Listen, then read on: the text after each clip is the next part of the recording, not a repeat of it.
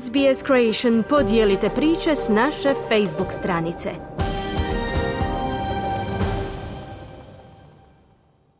U današnjim vijestima poslušajte za grad Forbes u Novom Južnom Walesu izdana naredba o evakuaciji. Premijer Antoni Albanizi će se susresti licem u lice s kineskim predsjednikom Xi Jinpingom i turska vlada je za eksploziju u Istanbulu u kojoj je u nedjelju poginulo šestero ljudi okrivila kurdske militante.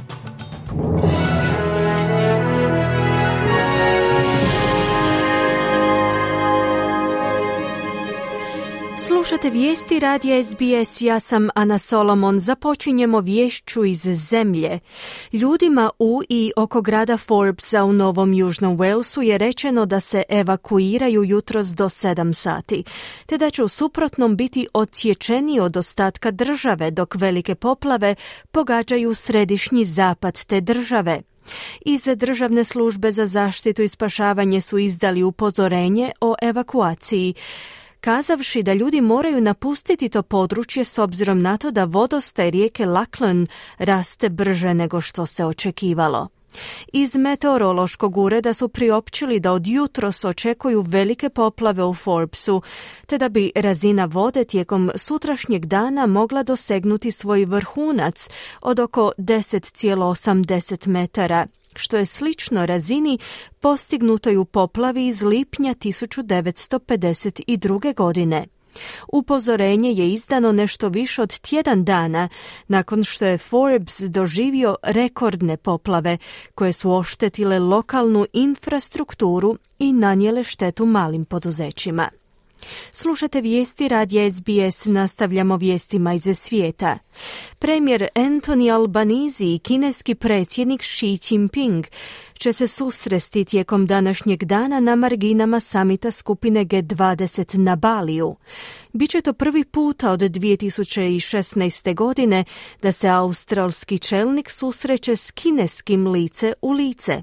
Albanizi je u sastanka kazao da se raduje vođenju, citiramo, konstruktivnog dijaloga, dok su s kineske strane poručili da su spremni, citiramo, izaći u susret Australiji na pola puta. Australski ministar obrazovanja Jason Clare je za Kanal 9 izjavio da je važno za Australiju da komunicira sa svojim najvećim trgovinskim partnerom. It's impossible to even imagine this meeting happening six months ago. The fact that it's happening is a good thing. Um, we'll, we'll agree where we can, but we're going to have to disagree where we must. Nemoguće je bilo zamisliti održavanje ovog sastanka prije šest mjeseci. Dakle, sama činjenica da se on održava je dobra vijest. Složit ćemo se s onim pitanjima s kojima se možemo složiti, no bit ćemo u prilici ne složiti se tamo gdje to nije moguće. Kina je uvela trgovinske sankcije na uvoz mnoštva australskih proizvoda, počevši od mesa, vina, ječma do svega ostalog. Ne vjerujem da ćemo sva ta pitanja riješiti danas, ali ovo je prilika da se o tome razgovara s kineskim predsjednikom, istaknuo je ministar Claire. U međuvremenu američki predsjednik Joe Biden je već održao sastanak s kineskim predsjednikom Xi Jinpingom na marginama samita skupine G20 na Baliju. Prvi susret ovo dvoje čelnika licem u lice dolazi uslijed rastućih tenzije između ove dvije nacije. Predsjednik Xi je kazao da se nada da će njihove zemlje moći zacrtati novi kurs i unaprijediti svoje odnose, dok se predsjednik Biden obvezao na suradnju s Pekingom. As the leaders of uh, our two nations, we share responsibility, in my view, to show that China and the United States can manage our differences kao čelnici naših dviju nacija, po mom mišljenju dijelimo odgovornost da pokažemo da Kina i Sjedinjene države mogu upravljati područjima u kojima se razlikujemo, te da smo u mogućnosti spriječiti da natjecanje preraste u bilo kakav sukob. Moramo pronaći pozitivne načine za suradnju na hitnim globalnim pitanjima koja zahtijevaju našu međusobnu suradnju, a vjerujem da je to ključno za naše dvije zemlje i međunarodnu zajednicu zajednicu, zaključio je predsjednik Biden. Ukrajinski predsjednik Voldimir Zelenski je posjetio grad na jugu zemlje Herson, koji je sve do prije nekoliko dana bio pod ruskom okupacijom, no u međuvremenu su ga ponovno zauzele ukrajinske vojne snage. Zelenski se tom prilikom susreo s ukrajinskim vojnicima u središtu grada, nakon čega je održao govor čestitajući vojnicima na ponovnom zauzeću Hersona, prvog velikog grada koji je u ožujku pao pod rusku kontrolu. Jedna stanovnica Hersona, Ljubov Vojtenko, kaže da je predsjednikov posjet značajan. We were liberated and he came immediately. It's important to know that he doesn't abandon us. He is Netom nakon oslobađanja ukrajinski predsjednik nas je došao posjetiti. Važno je to što nas nije zaboravio. On je human, on brine o svojim ljudima, poručila je Vojtenko. Prije no što je stigao u grad, Zelenski je ustvrdio da je otkriveno stotine ratnih zločina nakon odlaska ruskih vojnika. Turski ministar unutarnjih poslova Sulejman Sojlu je optužio kurdske militante za bombaški napad u glavnom gradu Turske Istanbulu u kojemu je u nedjelju stradalo šestero ljudi te ranjeno 81 osoba. Biraz önce A short while ago, the person who carried out the incident left the bomb was detained by the teams of the Istanbul police. Istanbulska policija je privela osobu koja je izvela incident, odnosno ostavila bombu. Prethodno je privedena još 21 osoba. Zaključili smo da se radi o terorističkoj organizaciji PKK. Procijenili smo da su upute za napad stigle iz Kobanija. Također smo procijenili da je bombašica prošla kroz grad Afrin, izjavio je Sojlu. Istanbul je u prošlosti bio meta kurdskih, islamističkih i ljevičarskih militanata. Ogranak Kurdistanske radničke stranke PKK preuzeo je odgovornost za dvostruki bombaški napad ispred Istanbulskog nogometnog stadiona u prosincu 2016.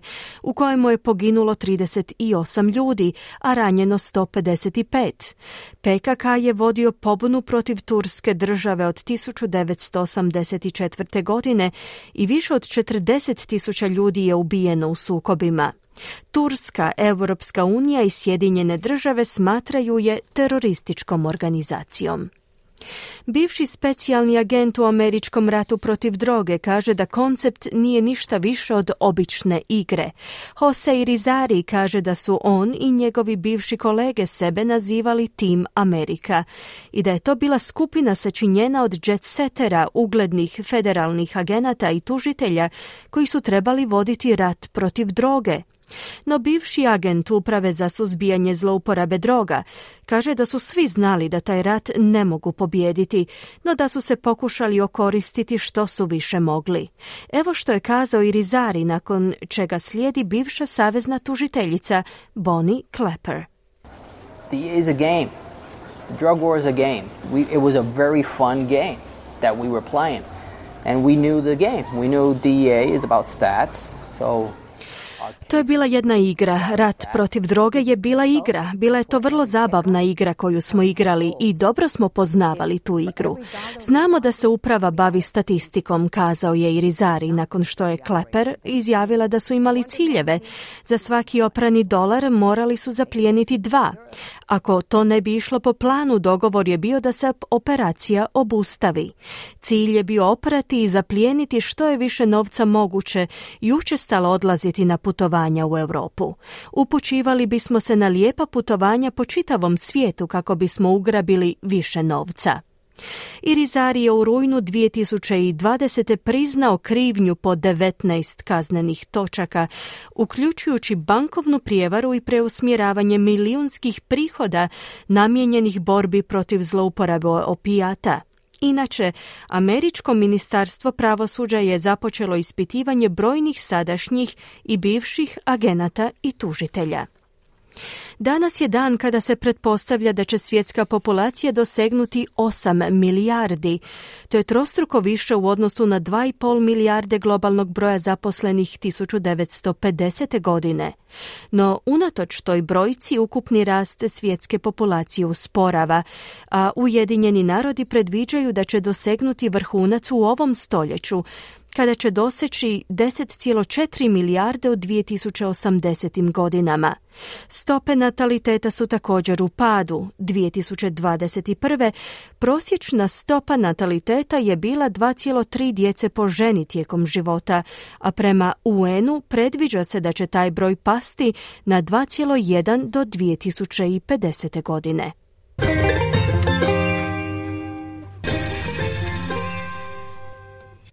Danas jedan australski dolar vrijedi 0,67 američkih dolara, 0,65 eura, 0,57 britanskih funti te 4,90 hrvatskih kuna. Na koncu kakvo nas vrijeme očekuje tijekom današnjeg dana u većim gradovima Australije. Perth sunčano uz najvišu dnevnu temperaturu do 26 stupnjeva Celzija, Adelaide sunčano i 29 stupnjeva, Melbourne pljuskovi te 14 stupnjeva, Hobart obilni pljuskovi uz 12 stupnjeva, Canberra djelomična na oblaka 15, Sydney mogućnost oborina 25, Brisbane sunčano 33 i na posljedku Darwin gdje će prevladavati manji pljuskovi te mogućnost razvoja olu olujnog nevremena uz najvišu dnevnu temperaturu do 32 stupnja Celzija. Slušali ste vijesti radija SBS. Za više vijesti posjetite SBS News. Kliknite like, podijelite, pratite SBS Creation na Facebooku.